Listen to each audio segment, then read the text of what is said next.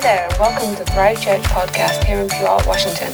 We're so glad you found us and hope you enjoy listening to this sermon of the week. Good morning.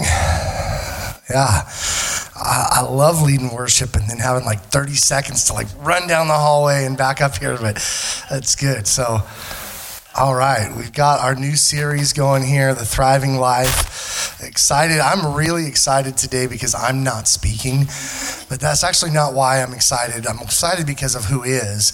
Um, my wife's going to be sharing.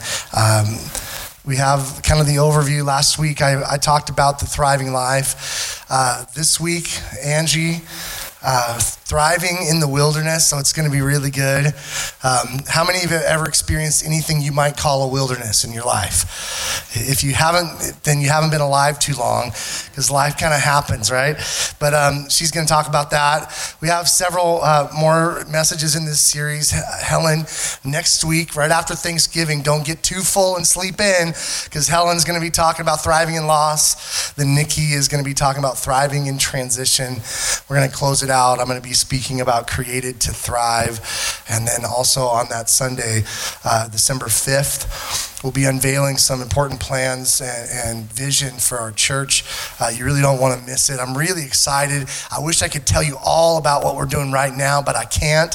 Uh, we're kind of uh, ramping up towards that and getting some things prepared, but uh, it's going to be good. I'm telling you, God's got some amazing plans for this church and for, for us as a people. So I'm super excited about that. Um, so you won't want to miss that Sunday. All right. Are you done listening to me yet? All right. Could you guys uh, just welcome Angie as she comes to minister this morning? Come on. She's not only beautiful, she's smart, and she's anointed. She's amazing. So, uh, And yeah. good morning.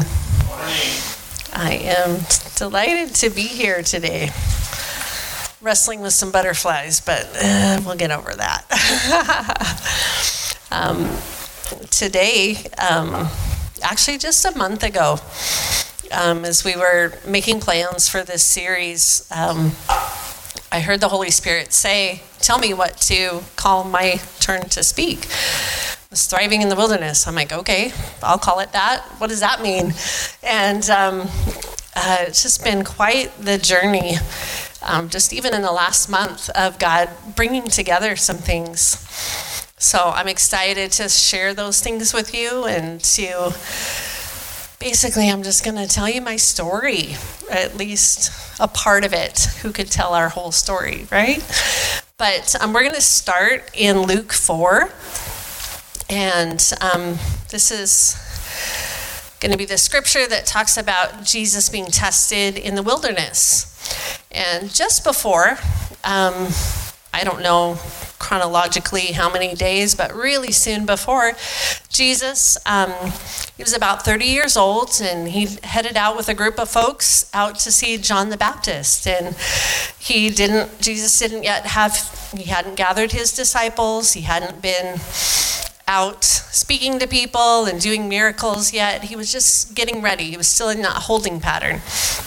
And he, uh, scripture tells us he'd been increasing in wisdom and stature and in favor with God and men. And John 2.52 says, when all the people were baptized, Jesus was also baptized. The Holy Spirit descended on him like a dove, and a voice came out of heaven, You are my beloved Son. In you I am well pleased. Then immediately says, um, Jesus, full of the Spirit, we're in Luke 4 1 now. Um, he left the Jordan where he'd been baptized and he was led by the Spirit into the wilderness, where for 40 days he was tempted. Doesn't that sound like quite the adventure? I just, I mean, as I was reading through this, I thought one might expect that um, right after Jesus' baptism be the perfect time to hit the streets. I mean, it just said he was full of the Spirit. Come on, let's go, let's do this. You know, remember when he was 12 and he got left behind in Jerusalem by his parents, and they're, and, you know, they're like, Where were you? It's like, Well, didn't you know I was about my father's business? You know, it sounds like an almost teenager in my house. didn't you know, mom? This is what I was doing.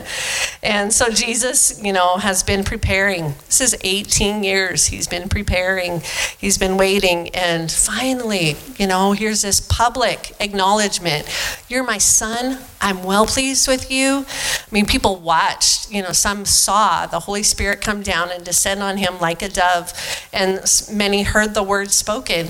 And it just seemed like the perfect time to just launch out. Let's go. Let's start a ministry. Let's go. So here's Jesus, full of the Spirit. Maybe he was rip roaring ready. But then the Holy Spirit says, Follow me. And into the wilderness they go. But they're not alone. It's not just Jesus, and the Holy Spirit, hanging out in the wilderness. Along comes a tempter. And I just.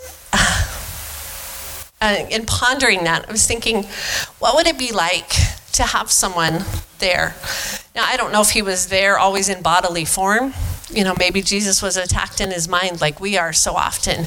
But the enemy was there, mocking and just beating him down. And I'm sure, I mean, he's moving along, going through, and he's, Jesus is a man. He's like, okay, well, we're not eating. I got that picture. Here we are in the wilderness, not cooking myself anything. We're just going along. Okay, I can do that. And, um, but don't you think maybe he began to wonder, how long? How long are we doing this? You know, I'm not sure he knew when he started. This will be 40 days of testing. How often does God tell you, this is what's coming, this is what it's going to look like, and you're going to be victorious in the end? But I mean, they just had it out. So can you imagine six weeks, almost six weeks long, they're in this wilderness. He hasn't been eating.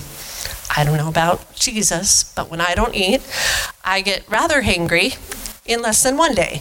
So I just can't imagine. I mean, you can go and I I'm sure there was grace. He was full of the spirit, all that, but 6 weeks is still a really long time to not have food, to not have comfort, you know, of home. What was sleeping like?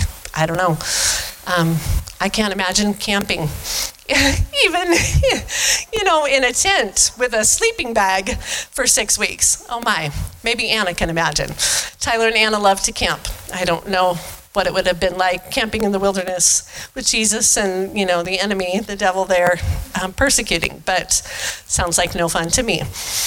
So finally, the 40th day arrives. And I'm like, I wonder, was Jesus counting the days? I don't know. Did he have a little rock and was he making tally marks like, you know, um, one might do to keep track of the time?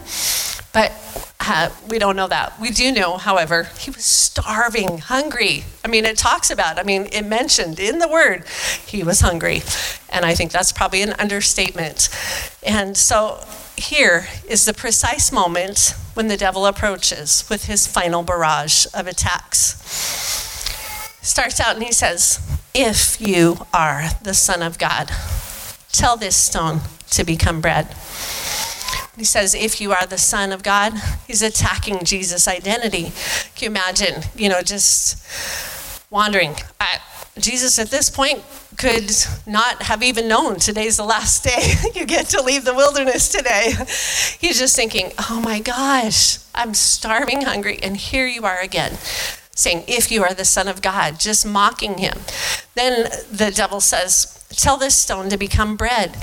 He provokes Jesus to rescue himself. Come on, rescue yourself, serve yourself. Come on, you can do this. You could just in a moment's time, you could take care of that pain and suffering. You could save yourself. But Jesus answered, It is written, man, worship the Lord your God. Whoops. I am right. Man shall not live on bread alone. Uh, and then next, the devil Of course, he doesn't stop there. It's not once is not enough. The devil led him up to a high place and showed him in an instant all the kingdoms of the world.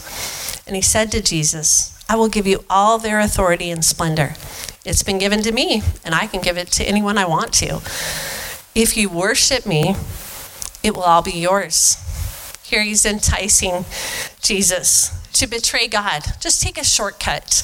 Just I mean, just this once, you know, what difference will it make? I mean, we're out here in the wilderness. Clearly, God has abandoned you, you know. I mean, you're just here with me. And um, Jesus answered and said, It is written, worship the Lord your God and serve him only.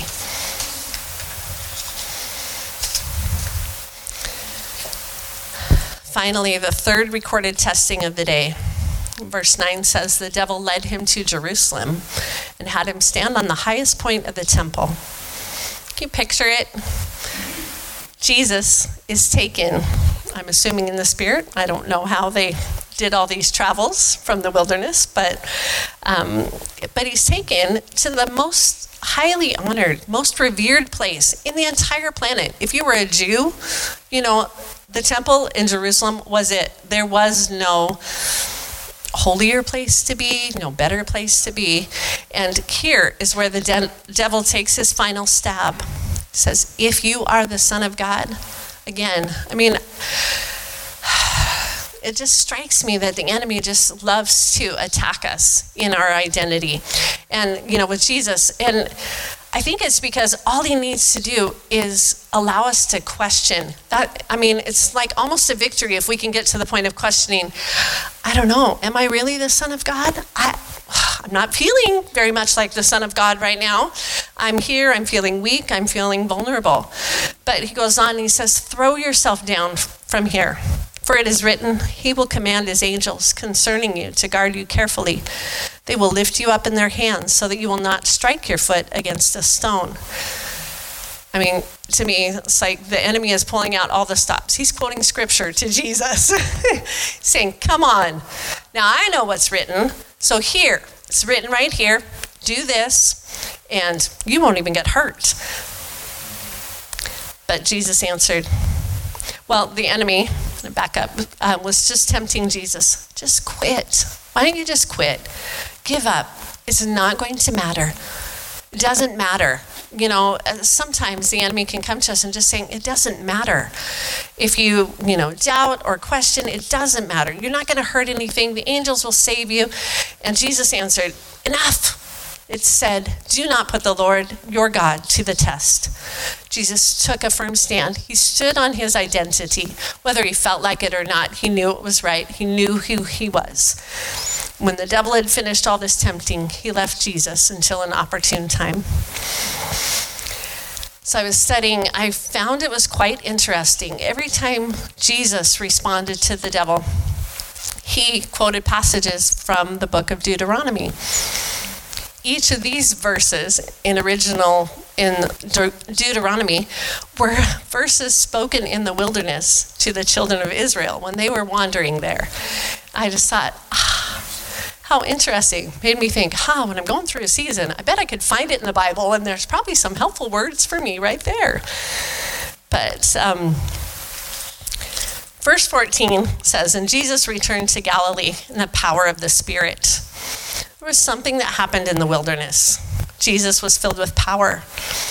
So we read on in Luke, we, news spread of him. He began teaching in the synagogues and healing people and freeing those oppressed by the devil. You know, but first came the wilderness.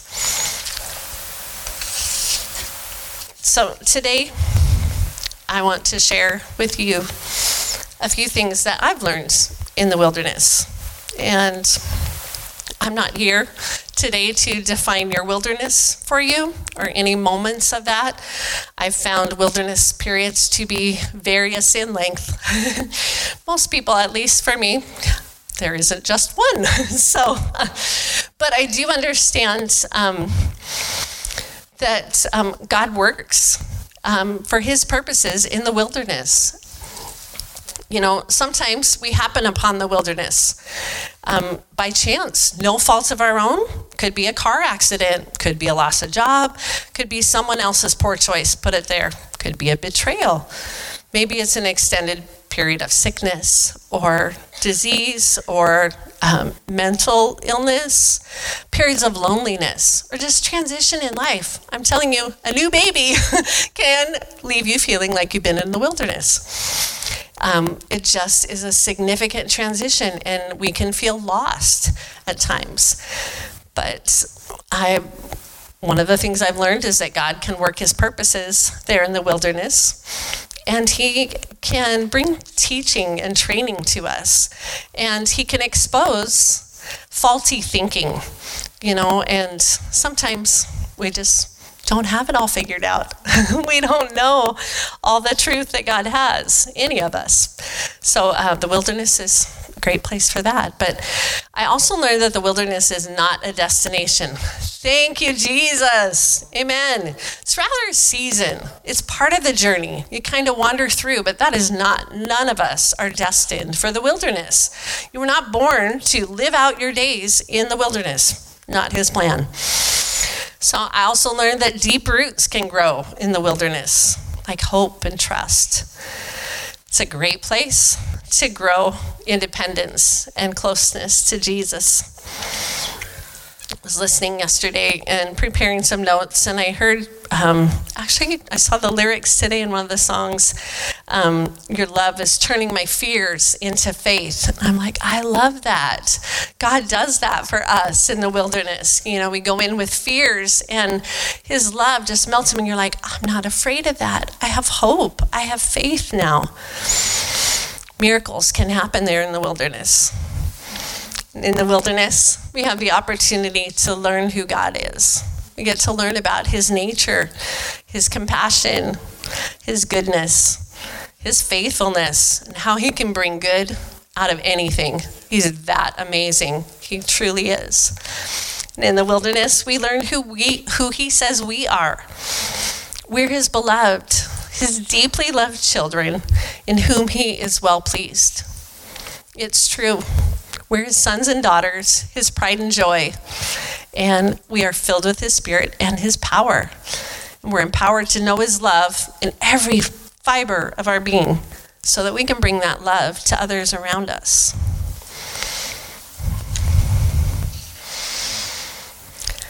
So, I'm going to give you a little history about me here's my application to my uh, kind of the revealing. But I was born and raised um, in a small town in eastern Washington, right in the middle of the state, 14 miles from the Canadian border. I'm the oldest of five. And my father was an apple orchardist, and he worked hard. He loved the land, and he lived the dreams of his childhood. He grew up in the city, which the population of our town was 1,000. So that was the city he grew up in, and he always wanted to live in the country. So, so I grew up in the country, you know, with a 20 minute drive into town, um, into school and anything else. But it wasn't an easy living, but it was a really good one. He um, my dad worked hard, very hard, and he loved very well. Not maybe with words too much, but um, with service and with provision and all those things. I met John uh, when I was 15. We started dating when I was 16 and we got married at 19. So that was just a short 27 and a half years ago. So. So my teenage dreams uh, consisted of being a mom. I wanted to be a mom and um, a teacher, maybe, if I had to pick a career. That's what it would have been. Um, and maybe marrying a pastor. I thought that would be kind of cool too. I like Jesus a lot, and I just thought, hey, that would be fun to to love on other people. I love the church. So um, after graduating high school, um, I moved to Seattle. That was a bit of a culture shock from, you know, this little itsy bitsy town. But we moved to North Seattle. Um, John had been over here at SPU. I'm a year behind him in school. And so then we moved, I moved over and worked, and then we ended up getting married up in North Seattle in 1990. So we um, have some dear friends here today that were there at our wedding. So that's, I think, Brian and Farah, I think you're the lone uh, people who hold that title. Been with us since, knew us before we were married. But um, on our honeymoon, God spoke to us and asked us um, if we would let Him be the Lord of our family size. And we made a decision then to trust Him and to not seek to control the number or timing of any pregnancies. So um, we have 11 children, 12 children actually. But um, uh, three years later um, was 1993, and we had three children at this time. And we kind of encountered our first um, rocky wilderness time, maybe. Um, the church we'd been attending for four years closed. And that was the church we got married in, the church we started, you know, our family in. And we were close to pastors and leaders there. And all of a sudden, things were falling apart. And uh, wasn't our fault. it just happened. And so, you know, we were just like, now what do we do? So it was like this first time where we, you know, we're really unsure. What do we do, God? Where do we go? And through a series of events, um, we moved down here to Puyallup at that time. So we've been here 24 years. And um, it um, was glorious to be here to have a body um, that loved Jesus like we love Jesus, and that, but it was difficult. We moved and we joined the group, and we were new, you know, and we didn't know anybody very well. And we had three small kids, and people would say, Well, you can come over if you don't bring your kids. And I'm like, Oh, I don't know anybody that I would trust to watch my kids. So either one of us goes or we don't go. And, you know, just difficult things like that that were just kind of not easy. So we're down here, and it took a while. Um, we spent too many nights sitting at home on the couch. We had no TV, so we just stared at the wall, saying life sucks, and you know, bemoaning our condition, and you know, licking our wounds, and saying, "Wow, this is no fun." But welcome to adulting, I guess. But life continued on for us, and um, lots of happy moments and some challenging times too. Um, in 1998, we'd been married eight years, but um, we found out we were expecting our sixth child. So, three boys and soon to be three girls, and we were totally thrilled. And um, then Josh, John lost his job. and then our baby was born a month early, and she seemed to be having significant trouble adjusting to life outside the womb. This is our daughter Liberty. She, um, her first six months of life um, were filled with nearly constant crying. She um, didn't sleep more than two hours together at a time. That um, the first extended period. And I honestly don't know how I got through that. I mean, God's grace, because I mean, I've got five other kids to take care of. And, uh, you know, life was just a fog. But um, God is very faithful and he got us through. And by that time, we had much more um, stronger connections with um, people in the church and felt loved and supported. But still, it was our journey to walk with our daughter, um, who turns out has a genetic um, condition called uh, Williams syndrome. So, Liberty most all of you, even if today is your first Sunday, you have probably already met our daughter Liberty. She loves nothing more than meeting new people. But she's 19 now and kind of functions about, yeah, we're still doing second grade work and that. She has very much the teen attitude, and you know, this is what I think, mom. But um, she is our delight and our love, and has taught us a lot about the grace of God. But now I want to fast forward to 2007. John had um, stepped into serving as a youth pastor here at City Gate. God had spoken to him in October of 2006. Um, at a conference that he had taken the youth to to light himself on fire. Just light yourself on fire, and the youth, they will come to watch you burn. They will gather. And um, that next year, 2007, was just set apart year. I mean, we just heard the call of God, the year of the Nazarite, and there were so many things. So I was, John was youth pastoring, but I'm, I'm a heavy duty assister. it's my gifting as helps and serving. So I was um, along with him in all those plans in the midst of the season, we discovered we were expecting our 11th child. So it was quite the significant and monumental year. But the day was Sunday, November 18th, yesterday, 10 years ago. John had awakened early in the morning with a new song that was quickly being composed in his mind. The words and melody just seemed to flow. Pastor Tim called the house that morning and said he was feeling inspired about some things and he wanted to do worship at the end of the service rather than at the beginning, which is kind of different.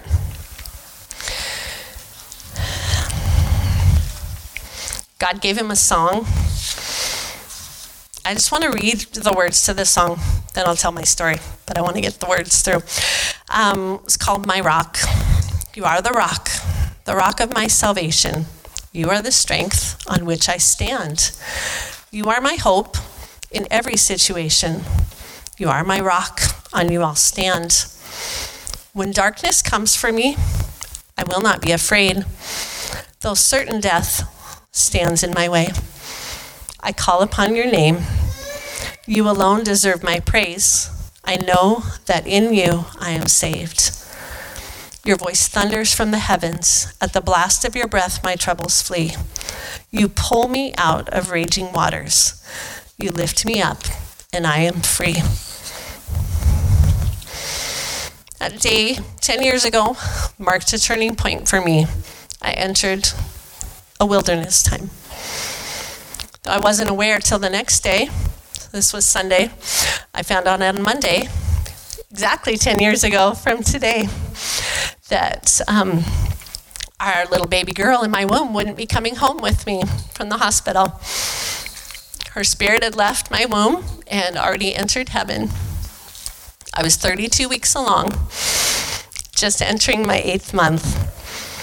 The next day I was induced, and Elena Elizabeth Roberts was born shortly before midnight. She was beautiful,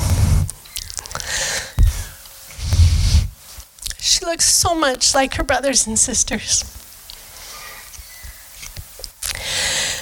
The true knot in her lengthy cord displayed the cause of her early passing. It was such a difficult night to go through.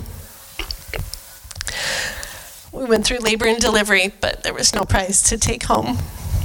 To leave our little girl at the birth center that night was one of the hardest things I've ever had to do.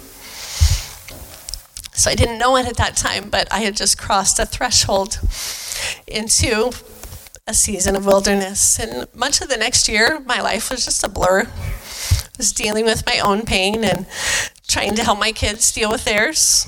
Um, made it the year memorable only by its numbness.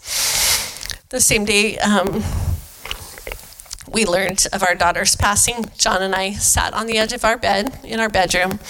We said, Lord, we commit. This will make us better, not bitter.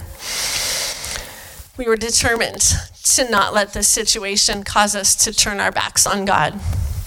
And we came out of the bedroom, gathered our kids, and worshiped God as a family.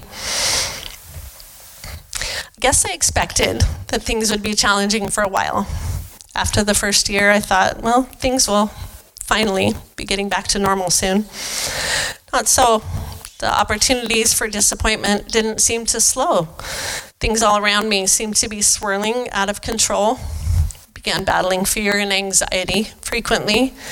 Depression once again became a nearly constant struggle. If I could have figured out a way to quit my life without hurting my family, I certainly would have. I struggled to know who I was. I just felt numb. I didn't know how to go on, and I didn't want to for unknown reasons, I just felt like a failure.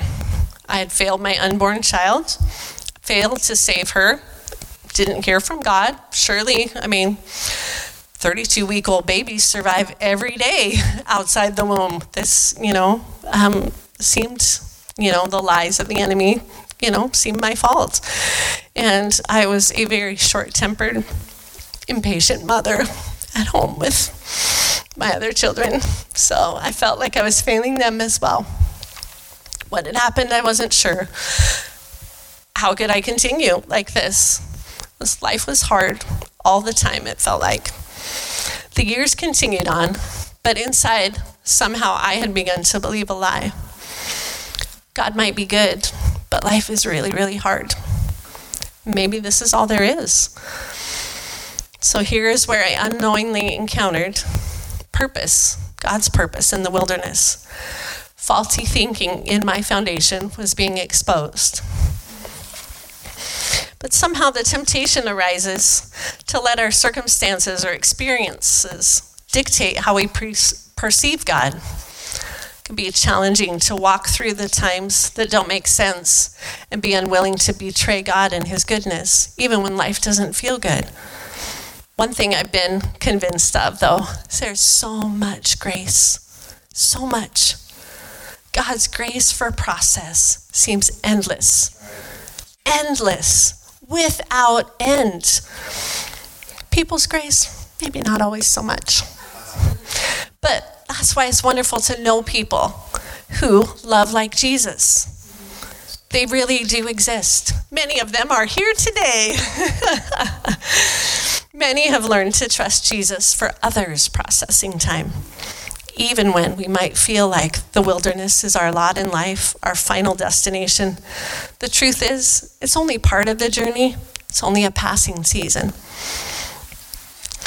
God has spoken early on in my processing, probably 2008, uh, through a visiting minister. Some of you know Susie Brock, that God was asking me to trust Him. And by God's grace, that truth went deep, really deep into my heart. Many times in the next several years, the Holy Spirit would remind me of this. Trusting Him, even when bad things happened, was becoming my new pattern. Hard things happened with my kids, or when my dad passed away 20 years too soon. When friends left the church, I began to make a conscious choice to trust God.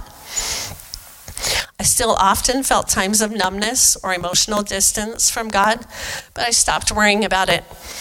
I let my numbness be his problem. I just I can't fix it. I you know I if anyone knows how to fix numbness, please let me know. We, I'm sure we could market that really good, but I could not figure out how to fix that, and um, so deep roots began to grow in my life out of just that choosing. God, I trust you. I don't I can't figure it out, but I do trust you. So hope and trust were beginning to grow.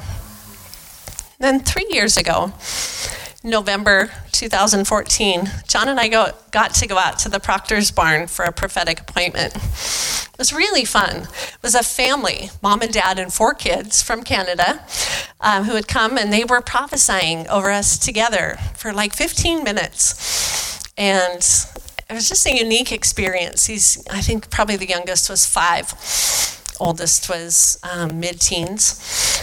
And they were just speaking words over us and just different things that still delight my heart. And but the last word spoken was by the father. And he said he heard God say there had been seven years of famine, but the next seven years would be years of blessing. He saw the story of Joseph, but he saw it um, twisted for, or reversed for us. And it was deeply impactful. I began sobbing because it was almost seven years to the day that our little girl had passed. And I'm like, oh, the famine, it's over, it's ending. Glory to God. So we drove away. No joke, the words came out of my mouth. Thank you, God. We're not going to die in the wilderness. And that was the first time I'd ever said those words. I mean, the way I'm telling this story, I'm telling you like I knew I was in the wilderness for those seven years. I had no clue. God showed me in the last month where I've been. So all of this is that 2020 hindsight So he's putting it together. I did not know, but I said those words out loud and I'm like, oh, that's what it was. I didn't know. Hooray! Now I know something I didn't know before. So um, it'd been seven years of wandering and wondering is this all there is? I mean, maybe this is all there is to life. But for me, there was a significant shift at that time in my beliefs. I began to hope again. I'm like, oh, I don't think this is all there is. I really don't. And I began to let God love me without me retreating you know, at the first sign of trouble. It's like he would love and something would happen. I'm like, oh, I need to step back. I thought you were going to love me, you know, like protect me from any bad thing ever happening. That kind of love. Um, his love's a little different than that. Um, but I was learning who God really is. He loves me through things, He's with me. I also then began to let him speak his identity over me, choosing to trust what he said, even if it didn't match my current feelings or my circumstances. When he called me a favored daughter, I quit arguing. Most of this uh, was actually a decision by his grace to believe him. It didn't feel comfortable, it didn't feel true. But I'm like, God, I'm beginning to think, I just don't know very much. I thought I knew more than I did. I'm finding out I know less and less than I do. So I'm just going to give up here and let you speak. So I remember being in a worship service with a group of global legacy leaders, um, and Michael and Penny Proctor, many of you know them, they were leading worship. They were singing the song that probably all of you are familiar with Good, Good Father. And I'm in worship. I just took a risk and I just told God right there, I don't feel like you're my good, good father. I don't feel it. I was so tired of pretending you know, that everything was okay. And he just answered me and he said, I know. And at that moment, I kid you not, there was no judgment from him. And I just felt almost his pleasure at me finally saying, admitting it. It's like, You don't think I'm good. And I said it, you know, and I don't know what I was expecting from him. I certainly was not expecting him to say, I know. And just the love I felt in that moment, I'm like, Okay, so you're good with honesty, huh? I'll try this. no.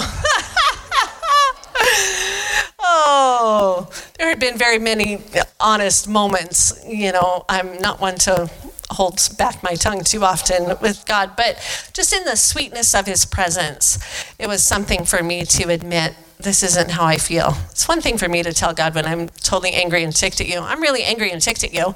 You know, you're not doing things, you know. And anyway, it was just a different and a unique experience. But it was months later when I realized I felt inside and out that he was indeed my good, good father. I mean, just time, I, I never revisited that, but it was months later. I'm like, oh my goodness, that's not what I think anymore. God had changed me, and it was beautiful. So, in the last three years, um, I've been learning how to thrive in the wilderness not being a victim of my circumstance or my season. And I'm just convinced that no matter what the future holds, I'm going to be found hoping and trusting in Him. And, you know, God just really, more recently, even than that, um, God's been giving me some new tools and taught me how to strengthen myself um, in the Bible, in the Logos word. And just by being intentional and consistent in the word, and then asking the Holy Spirit to highlight things to me, it's like I would just open my Bible. I started, I have a very strong random streak. That's probably what makes me successful managing all these kids. We just go with it, whatever it is. But um, I would open the Bible to anywhere in the middle or anywhere could be the front, middle, or back. Very random. And it's almost like, okay, God, speak to me from this. This is what I need. You're God, you can do this. You know, it sounds arrogant, it probably is. But at the time, it's like, I just need you to meet me, and I don't have time to figure out the right plan to do, you know, to where to start. And I'm just like, I'm hungry, God, I need you. And He would meet me again and again and again and again. So I just um, have been so encouraged. God is so faithful and so loving and so consistent. I tell you, His track record is really amazing. But he also showed me um, these last few years how to encourage myself with his Rhema word, the word, um, prophetic word that he had spoken or specific scriptures. If I had them, I mean, I encourage you, if you get words, if you want a word today, I want to give you a word, so please see me after. But um, just a word to record them. I mean, we have these lovely smartphones these days. Record these words and play them back. I mean, some of these words I have listened to a hundred times at least. Some of them are long and I've listened to them a hundred times. But when you are desperate for encouragement and you need it multiple times throughout the day to get through, it's a really good resource to have. So, also, um, God's been teaching me to take authority over lies and to declare His truth instead. And um, regularly declaring His truth has had a powerful impact on my mind and my beliefs. And I think I I don't remember how many years ago, started kind of randomly doing it, and it was someone else's declarations. I'm like, you know, sounds like a good thing. I could probably do this. And um, the first one is, my prayers are powerful and effective. And you just get going through, and all of a sudden, one day I woke up, I'm like, I actually believe that. Holy cow, my prayers really are powerful and effective. I'm just telling you. I mean, if we can walk through a room and hear a commercial on the TV and know how the rest of the commercial goes, you know, our minds can be impressed with things that are even more helpful than that. I don't like commercials myself, but um, I do like the Word of God and I like having truths ring in my mind. I love to finish my own thought in that. My prayers are powerful and effective. But there are many more tools that I'm sure will be added in the days ahead. But today, I believe I'm stepping into a new season. And I believe that there are others stepping into new seasons here. But the truth remains whether your season is shifting now or not, you can still have victory. You can still thrive right here and right now.